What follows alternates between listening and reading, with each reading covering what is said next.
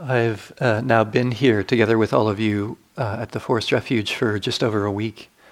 And as I was sitting here before the Dharma talk, um, I just have realized how sweet it is to be here together with all of you, to be able to practice together with you and to share the Dhamma. And I think that's what I want to begin with is just thank you for your practice. It's inspiring and moving and, and such a, I, feel so fortunate just to to be around it, and also I get this this wonderful opportunity to to hear many of you in the the interviews and hear your your um, your your struggles and your insights, and it's uh, very moving. So thank you for the sharing as well. It's um, it uh, it inspires my practice. So thank you.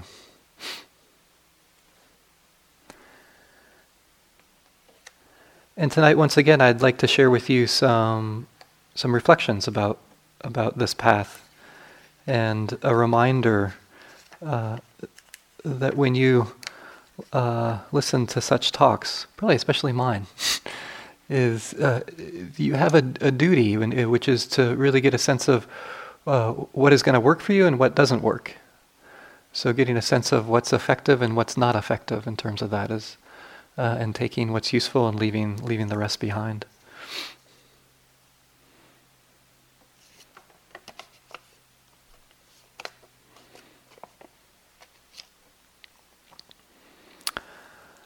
I'd like to begin with a story. Once upon a time, there was this fellow, the Buddha. You could say the Buddha of, say the Buddha, the Buddha of the Pali discourses, the Buddha of the middle length discourses. And before the Buddha was a Buddha, he was doing these practices, these ascetic practices, these practices, these austerities, with the thought that, oh, these, these will lead to my awakening, these will lead to my freedom, to engage in these austerities. And he, he did a, a number of, of them. One was uh, taking only a little food. As he says, he says, Suppose I were to take only a little food at a time, only a handful at a time of bean soup, lentil soup, or pea soup. So I took only a little food at a time, only a handful at a time of bean soup, lentil soup, vetch soup, or pea soup. And my body became extremely emaciated. Simply from my eating so little, my, my limbs became like the jointed segments of vine stems or bamboo stems. My backside became like a camel's hoof. My spa- spine stood out like a string of beads. My ribs jutted out like the jutting rafters of an old run-down barn. And the gleam of my eyes appeared to be sunk deep in my eye sockets like the gleam of water deep in a well.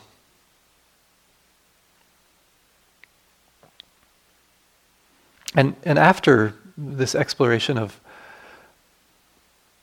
these, uh, these austerities or ascetic practices, he said a memory arose to him, a memory came to his mind. And it was the memory when he was a child sitting underneath a rose apple tree and is seeing his father out at work. And while he was sitting under that rose apple tree, just sitting there, his mind fell into this to this state, this state of concentration, this state of samadhi.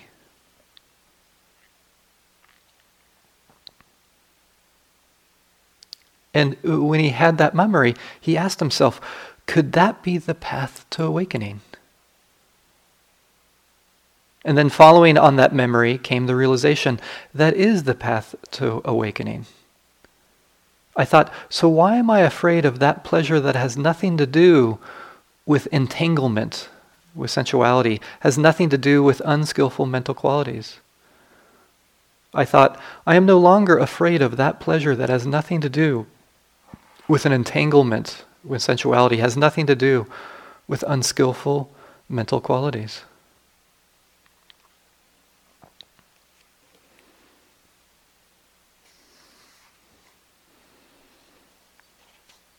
And this was, you could say, his discovery, his discovery of the importance of samadhi. It's usually translated as concentration. We'll get into a little bit more exactly what that is and the importance of it on, on the spiritual path. And in particular, right, the pleasure of that, the pleasure of a collected or concentrated mind. And the reason I share with you this story is because for me, the practice of samadhi, the cultivation of samadhi, is simply this movement the movement from uh, unskillful austerities to opening up to a wholesome pleasure. You could say a movement into ease.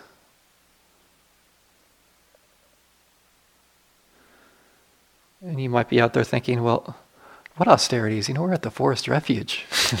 Somebody's cooking our food. We can have three meals a day. Yet when I reflect on this archetypal story, what I realize is that I too have done austerity practices, and there's some part of my mind that thinks that it's going to lead to awakening. And you might also have noticed your mind does similar austerity practices. What are the austerity practices I'm talking about? What I find is the self judgment and the criticism, sometimes even uh, when uh, on the bad days of retreat, of moving into self hatred. As if the harsh judge is, judge is going to keep me in line to get me to awakening. And there's sometimes a harshness to it. I can sometimes feel a tightness in my body. It's that, that self criticism that's around ourselves, and then it, it, it bleeds over, right, it, around our experience or even over to others.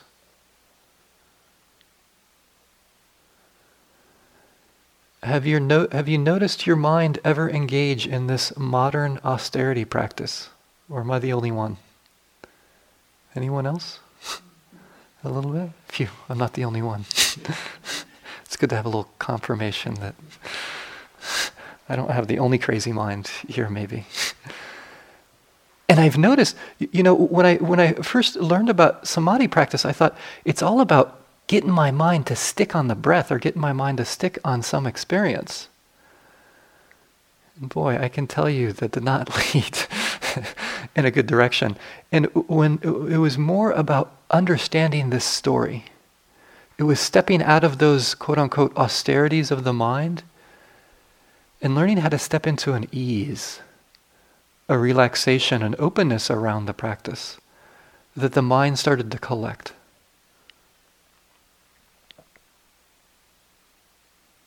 so I want to share with you just some reflections about cultivating samadhi, this, this important aspect of the practice.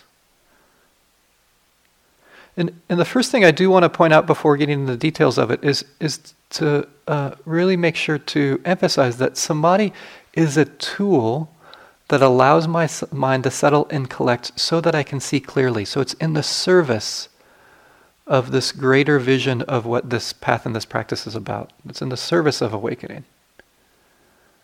So sometimes, if your mind is like mine, what can happen is that when I hear talks about samadhi, I just want those good experiences.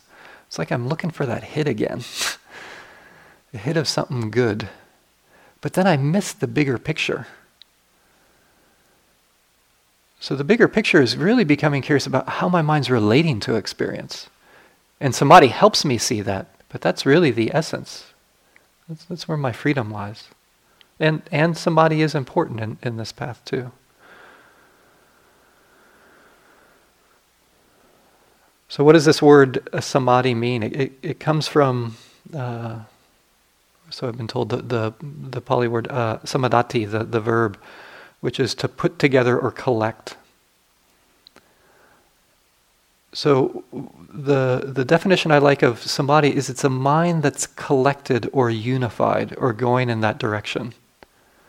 The word concentration, which is usually the way it's translated, seems like it doesn't give always that flavor to it. And sometimes it can have a little bit of a almost an effortful connotation, at least for me. So I, I think more about the mind being unified or collected or or uh, going in that direction.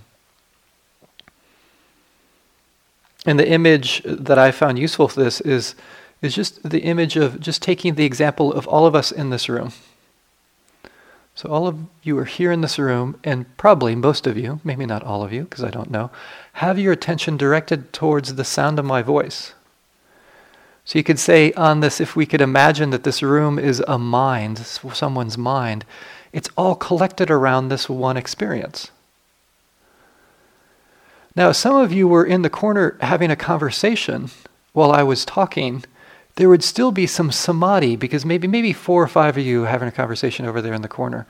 But the rest of you, 20 some people would still be collected around hearing the sound of my voice. So there'd still be pretty good quote unquote samadhi. Because most of the mind is collected. But if there was only one of you that was kind of dozing off and hearing the sound of my voice, and the rest of you were having some big party, there would be very little samadhi.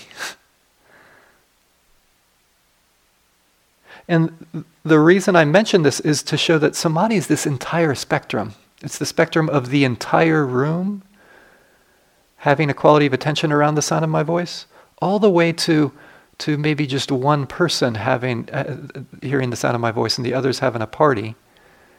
There's that big range, and in between is this whole range of samadhi. So tonight I want to talk about this entire range of the mind being unified around an experience.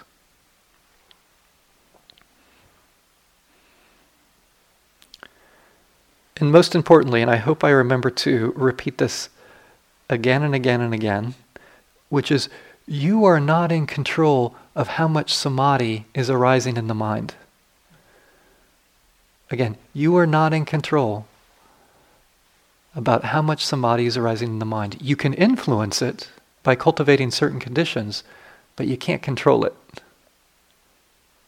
When the conditions arise, when there's this continual influencing of conditions, then that can arise more readily, but you're not in control. And when I've gotten myself burned around trying to cultivate samadhi, it's when I think I'm in control. And I want to distinguish it from mindfulness. And this is a mm, maybe a little bit oversimplified, but I find it helpful. So, and if you want, you don't have to, but if you were to bring your attention up here and see that I'm holding up now the striker to the bell. And you could say the, the, um, the qualities of mind that give rise to samadhi, a unified mind, are the qualities of mind such as the mind being able to see the striker and to keep your attention there. Whereas mindfulness more sees that it's a striker and that it has a certain color and shape to it, and that I'm moving it. So mindfulness more has is seeing these qualities, whereas the concentration or the samadhi aspects are, are allowing the mind to absorb into this object. And of course, with both sati and samadhi, mindfulness and samadhi, they're intertwined, right? It's not like we can pull them apart, but we can get a, a sense of these different flavors that are arising at times in the mind, especially when they're strong. We can get a sense of strong samadhi and strong sati or strong mindfulness. That's a little bit of a, a of a um, just to explain the a, the difference in a simple way. And I want to point out that there are many, many ways to cultivate samadhi, to, to put forth the conditions to allow the mind to collect or unify more readily around experience. And I want to go over um, a few of these. One is to do uh, what would be called a, a samatha practice, where that is that is the intention. The main intention of the practice is just to cultivate samadhi. And usually in a samatha practice, one takes one object, one uh, um, one primary object of one's meditation, such as the breath or loving kindness. Loving kindness is another common one. You could also take uh, the body, maybe like the elements, or one of the elements, like the what Caroline was uh, speaking to a few, a number of mornings ago in the one of the morning reflections. And the practice is simplified, where the intention is to simply, for example, let's take the breath or loving kindness to feel the breath and then it's kind of having a kind disregard for other experiences that arise and just coming back to the breath. Or around loving kindness, centering around loving kindness. And then when other experiences come up, more of a kind disregard for them than a, a kind regard. Another way to cultivate samadhi um, is to practice in a way that leads to what's called uh, khanika samadhi. And I do want to say some of the things I'll be sharing tonight is more what I'd call commentarial. It's, it comes from the commentaries than the Pali Canon. But the reason I use it is because I find it really helpful and practical. And khanika samadhi is something that comes out of the, the comment, commentaries. And khanika samadhi is the best translation is that it's momentary concentration. And it said that in insight meditation, usually probably the way that most of us have learned to do insight meditation, cultivates khanika samadhi, this momentary concentration. So it's this uh, intention to um, simply notice experience, simply to be aware of experience. So this experience arises, maybe the experience of the breath, and you're feeling the breath, and then a sound arises, so then you're with sa- hearing for a while. You come back to the breathing. The mind, of course, gets lost. You come back to the breathing a pain in the knee happens, so you bring your attention there. And then another sensation happens, then you bring your attention there. And then emotion arises, so then you bring your attention there. And so the attention is moving all these all these different places in a momentary way, but through that momentary uh, way of paying attention, samadhi is being cultivated. So basically, if you have the intention to be present, if you have the willingness to be present, that's all you need, the willingness to be present, part of one of the things that's going to be cultivated is samadhi, however you're practicing, whether it be a little more open, paying attention to many different things in this more this khanika samadhi frame, or having uh, having intention around uh, one experience. And also, it can be um, uh, samadhi can be cultivated around just a very small sensation around the breathing, or samadhi can be cultivated around having the awareness wide open. So the kind of the quote unquote size of, of what you're paying attention to doesn't matter uh, as well. And we'll get into a little bit kind of the flavors that make up samadhi so we get clear about this. But you might see that the attention can be very broad or very narrow. It can be on one experience or many experiences. And in all of these ways, samadhi is being uh, cultivated. Which means that if you're here and you're doing the practice here, inevitably, probably samadhi is being cultivated here, whether you like it or not. Unless you're, you know, secretly on your like smartphone doing email all day long, then that would be a different situation. There might not be as much samadhi, at least the kind of samadhi that we're looking for. And I want to name that uh, it's such an important quality just for our lives to be able to have the mind unified to, to be able to, to pay attention to what's in front of it, in front of us. And as I was mentioning, so important for our spiritual practice. When the mind is calm and collected, it can see clearly. There's a steadiness there so I can actually see what's going on in this moment. It's so essential. And I think that's why it's part of the Eightfold Path, this, this um, wise concentration. And again, not a goal in itself, but a tool. A tool that allows us to see clearly.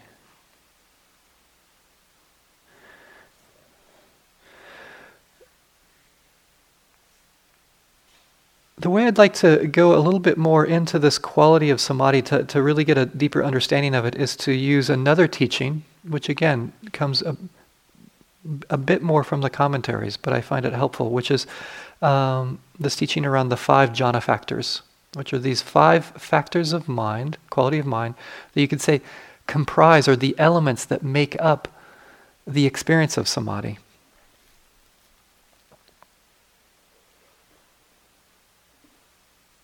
And also, you can get a sense of these factors when is very light or very strong. And I, and I want to point out, hopefully, we'll do a little experiment where you, you'll get a, a taste of, of some of these just with a little experiment that we do tonight. So I want to go through all of these, um, these five uh, factors. So the, the first uh, factor is uh, vitaka. And uh, or vitaka, depending on how you pronounce the V. And and again, this comes again for the more from the commentaries. It's something that I found helpful. Is that classically you could say it's it's defined as that quality of mind that has the ability to aim the attention in a certain direction or direct it. So, for example, if I invited you to pay attention to the feeling of your feet now, right, there's this ability to move the attention just to feel the feet now. It's that ability that the mind has that you can maybe feel right now of being able to feel the feet. It, it directs it down there to feeling the feet. And then the second second jhana factor, and I'm going to talk about these two together, is um, vichara or vichara. And in the context of samadhi, so it's th- these two words, vitaka, vichara, are used differently depending upon the context. Uh, classically is um, defined as sustaining. So it's the sustaining power of the mind. So when I invite you to feel your feet right now, there's the ability to direct the mind there, but also there's the ability to keep your attention on the feeling of the feet. And right there we have the first two. You have a feeling sense maybe of vitaka vichara. Just by feeling your feet, those two activities are happening. And you might have a feeling sense of them.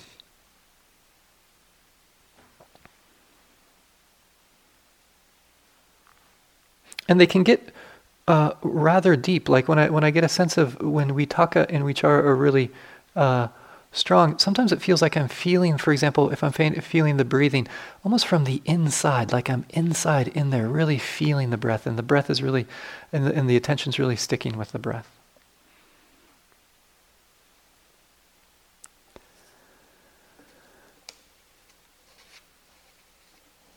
Also, for me, though, in terms of these first two, the vitaka vichara, this aiming and sustaining, is that those words, especially the aiming word, doesn't always work for me.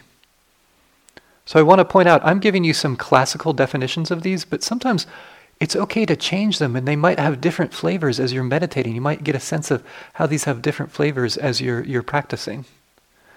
So for me, at times, the vitaka quality, the aiming quality, I have to drop the idea of aiming the mind, and it has more of a sense of surrendering into an experience. Because if you tell me to aim my mind, what my mind does is it gets super tight, which is not very good, because this is all about ease and openness. And then I've missed the ease and pleasure of, of samadhi. So the word surrendering might be a better word for you. You might need to change these words around.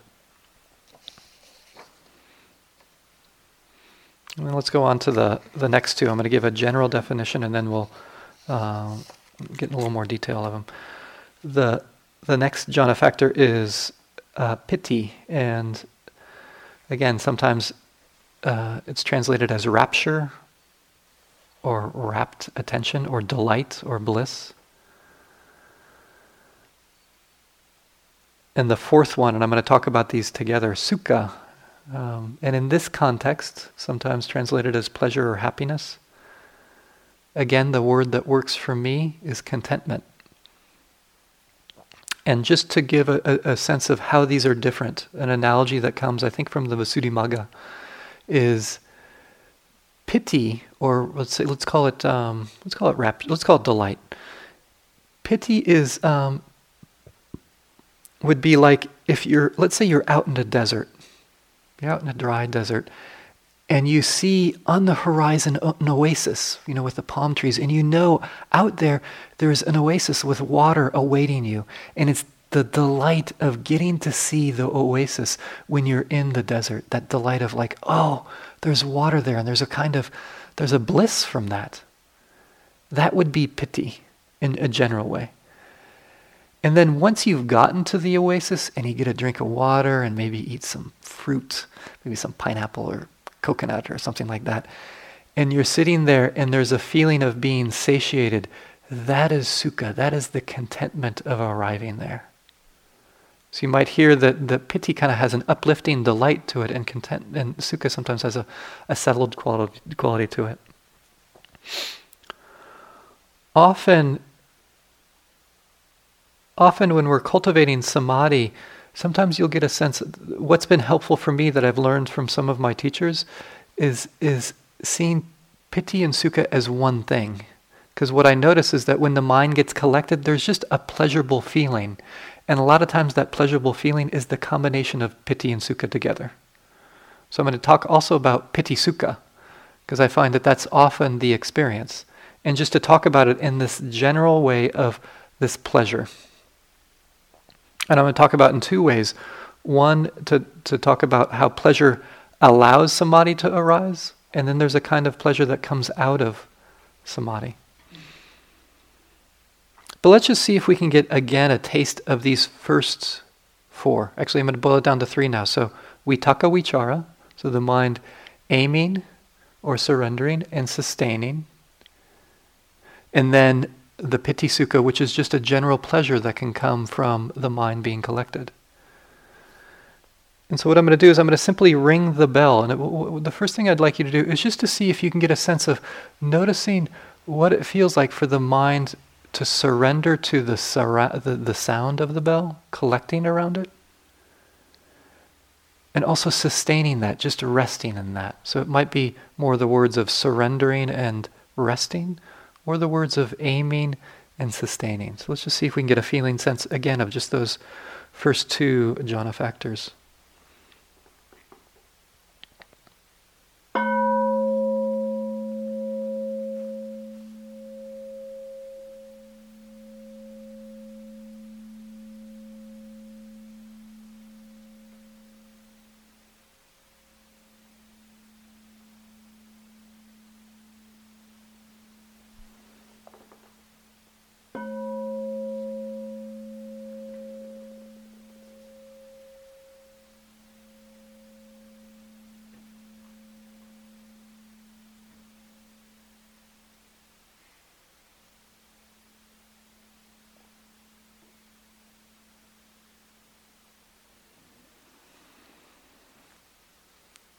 So you might have had that sense, that feeling sense of the direct experience of vitaka vichara.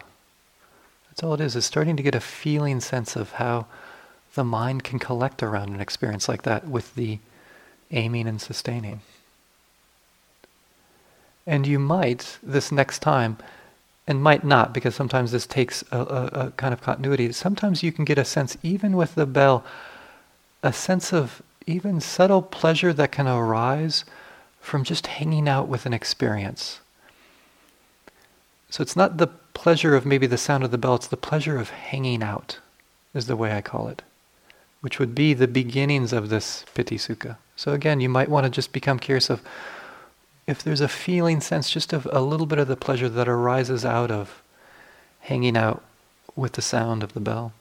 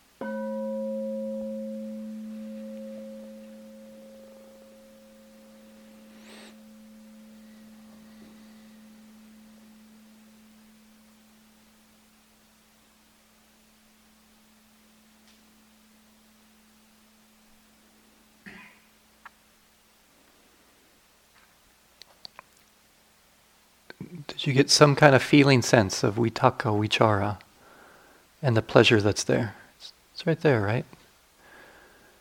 So, so I just want to point out that samadhi is not some kind of mysterious thing out there. You can get a taste of it. It's, it's right here. We've just explored these, these first four factors. I find for my own practice, I find it so great just to sometimes come back to these just these, and we'll get to the fifth one, these factors to get a feeling sense of how they are during the retreat, sometimes when they're weak or they're strong. So it's a real curiosity about these because sometimes they have different nuances as the practice unfolds. It seems like there's a whole variety of flavors that can arise just around Vitaka Vichara, for example. And then it will get clear about these different flavors around the piti and the sukha.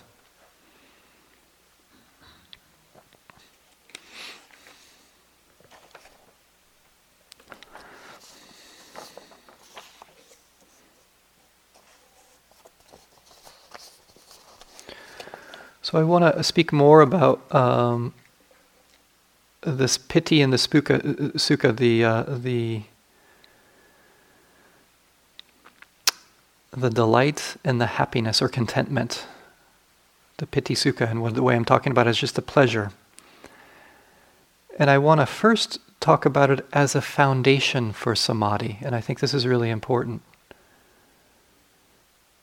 For example, it says that the proximate cause for samadhi is happiness. You can say happiness that's around pleasure. And what I noticed for me to cultivate samadhi is I needed to have the skill to open up to pleasant experiences. So sometimes what I find so helpful is can I open up, for example, to the pleasure of the breathing? Or how the pleasure of the sensations that I'm feeling while walking? And learning how to really savor that rather than gr- grasp it. And what I notice here at the Forest Refuge is there's so many pleasurable experiences that I can open up to. And I want to point out it can be tricky to open up to this kind of happiness, to really ease into it. There's a poem by Alison Luterman that really speaks to this. She says, I'm scared to confess to happiness. I love that first line. I'm scared. I'm scared to confess to happiness. I know the jealous fates in their dolorous heaven, how they love to feast on the heart. I know they've already marked the spot where one of us dies and the other stands open mouthed and uncomprehending as dirt closes over our one song. But for just this moment, I want what I have.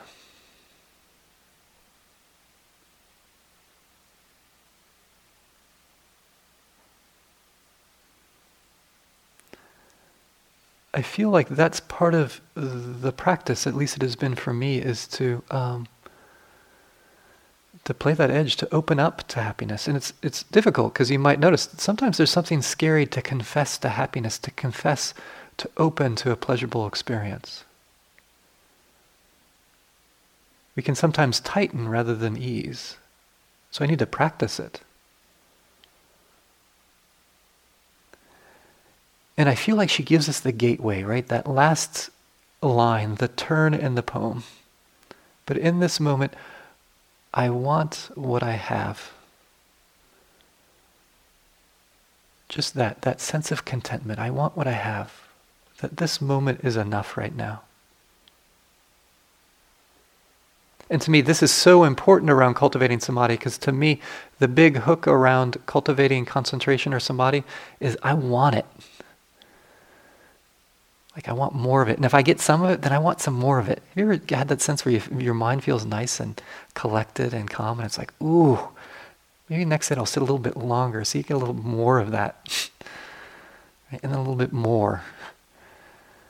So I just want to point out that's called wanting, which equals dukkha. and boy, so much of the samadhi practice for me is becoming sensitive to wanting. I need to be really I get to, I need to get to know wanting so well and the way I've gotten to know wanting so well is through samadhi practice. So even if your mind doesn't collect and you get to know wanting, I want to say that's an excellent samadhi practice. Because once I start to really get a, get to know it and sense it, then there can be a letting go around this, where I can start to enter into this world of just wanting what I have, just that this moment is enough. Because maybe you're like me. I, I was brought up in a society that I got to work for things. that means I have to work for concentration. I got to work for samadhi. That didn't get me very far. it needs my ease and an open heartedness. I need to let go of that austerity. And some of it is to really confess to happiness.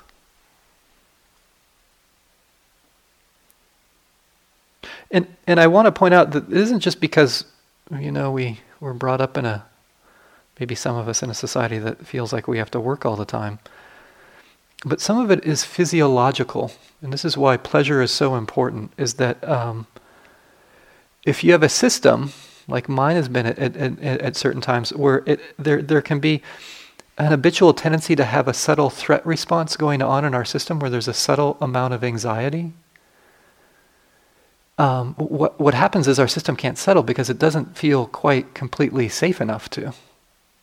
And it can be habitual that we feel like that's where I'm safe if I'm just a little bit on edge, a little bit hyper vigilant rather than vigilant. And what pleasure does to the system is it's basically front loading it, saying, it's actually okay right now. Because for my system to take in pleasure fully, it has to feel safe and settled. Which makes sense, right? If I'm being chased by a mountain lion, it's not the time to smell the flowers. and my system, my physiology knows that. It's not going to allow pleasure in because it's trying to keep me protected. And so when you start to explore the world of pleasure, it can start to allow the system to begin to let go of that habitual tendency. It's one way. So this is really important about being in the world, and it's important around this, this quality of, of samadhi. And I want to point out this is a training. still something I'm really working on. I'm really exploring, opening up to. And around the savoring, the pleasant, what am I going to say? You can't control it. You don't have a choice of how much pleasant Vedana or pleasant experience you're going to get in one day.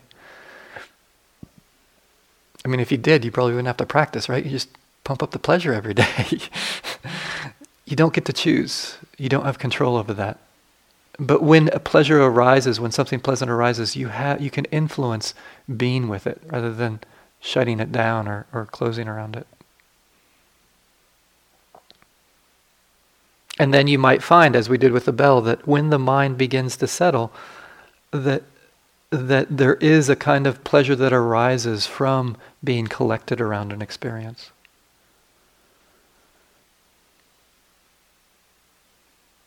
And that's going to be these, these particular flavors of pleasure of piti and sukha.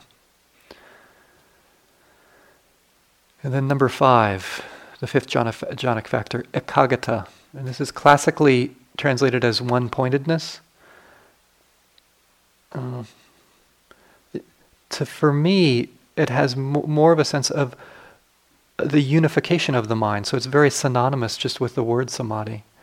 And what you might find when the mind is really hanging out with an experience over time, what starts to happen is this feeling sense of really the mind being unified around that experience. There's no part left out. There's no, there's no party in the back room. Everybody's here in the mind, in the heart, around that experience. And sometimes it has a secluded quality to it. And you might find there's a kind of further refinement of the contentment and steadiness of the mind when, when ekaggata is there. It's the all collected around an experience feeling.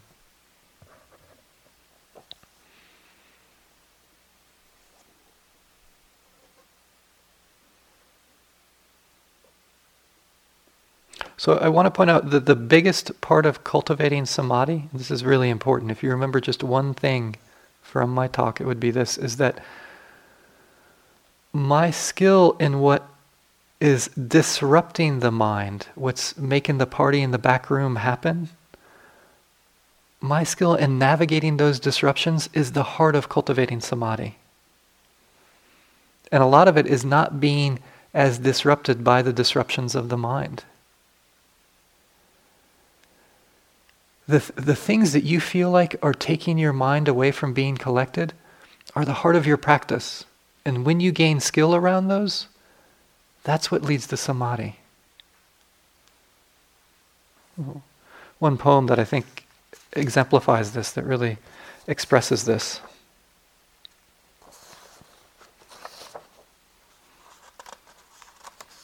Again, another poem by uh, Alison Luterman.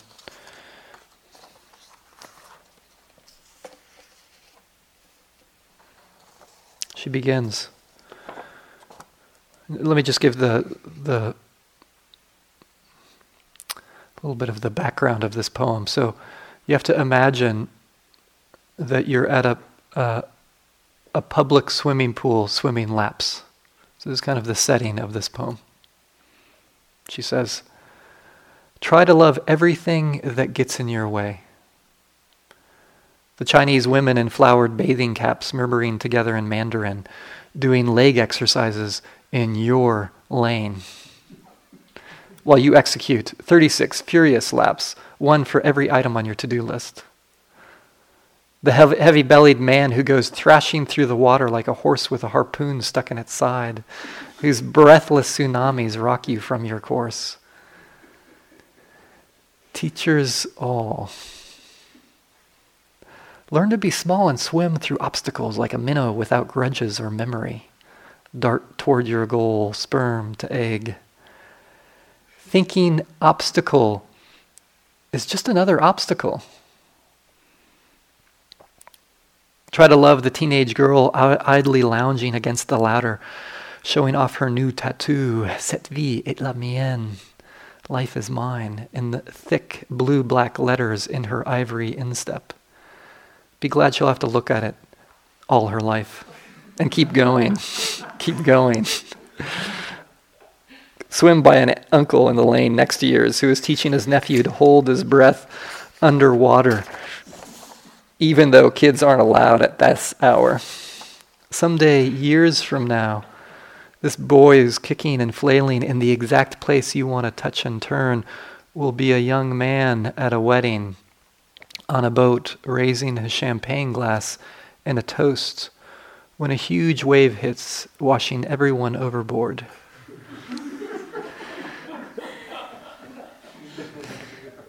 he'll come up coughing, spitting like he is now, but he'll come up like a cork, alive.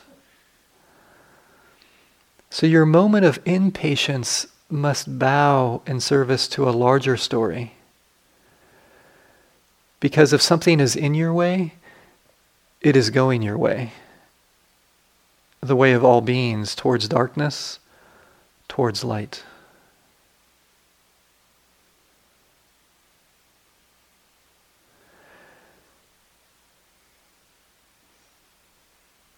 Can you remember that if something is in your way, it is going your way?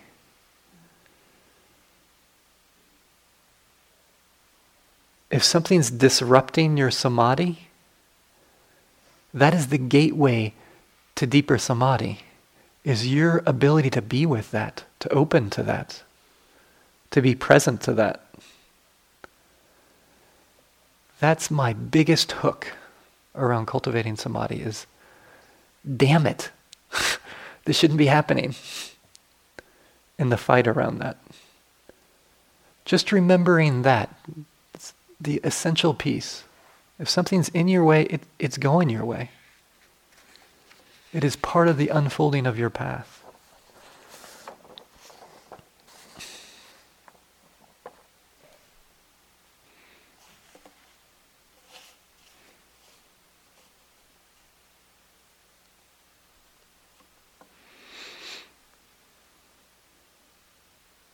Another thing that I think it's important to remember, this is important to remember for whatever I'm sharing when I'm up here. You might have noticed, and again, I don't know, you know, my, my mind is like this, your mind may or may not be, but meditation is such a messy thing. It is so damn messy. What used to confuse me is I'd come, come to the Dharma talk, the Dhamma talk, and I'd hear these kind of clear instructions about what you're supposed to be doing, how the practice is supposed to unfold. My meditation practice never feels like that. It's always much, much messier and chaotic and crazy. So if you have a mind like mine, I just want to normalize that. and I just want to say that's the world of samadhi, because it's just a mess in there. But you might find in the mess, in the kind of placing the intention to allow the mind to collect, a little more collecting can happen. But it's helpful to remember the messiness.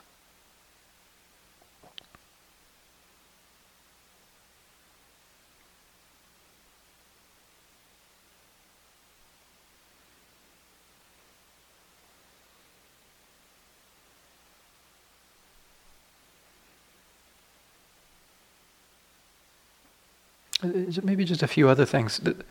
One of the other things I, I like to point out about uh, the cultivation of this quality of mind, which is really, really samadhi, is just these five jhana factors that I went over. They're just, it's just those getting very stronger and being there. That's all samadhi is, is these five qualities of heart and mind coming together in this particular way.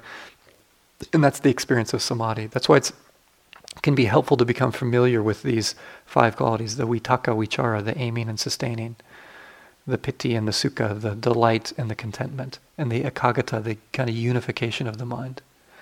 Because then, when your mind is settled around an experience, you can start to become sensitive to these different flavors. That's the training in samadhi.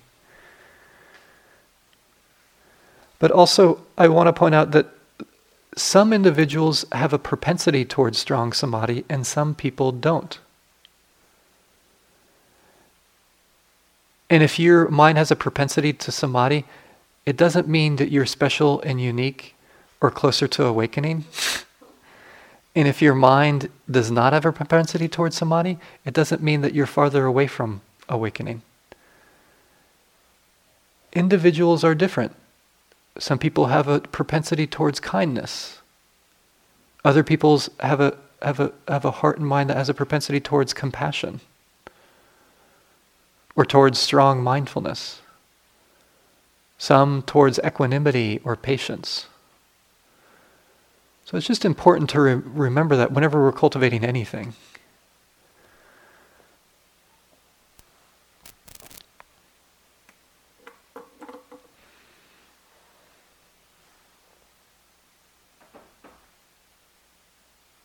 And then lastly, I think for me, the it's, it's in this cultivation that I also got to learn about surrender, surrendering to the unfolding of the practice. Sometimes surrendering to experience is sometimes a word that works better for me than even cultivation.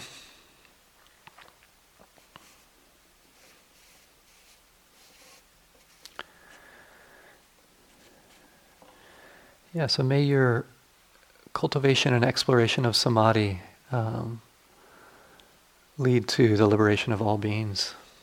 Thank you.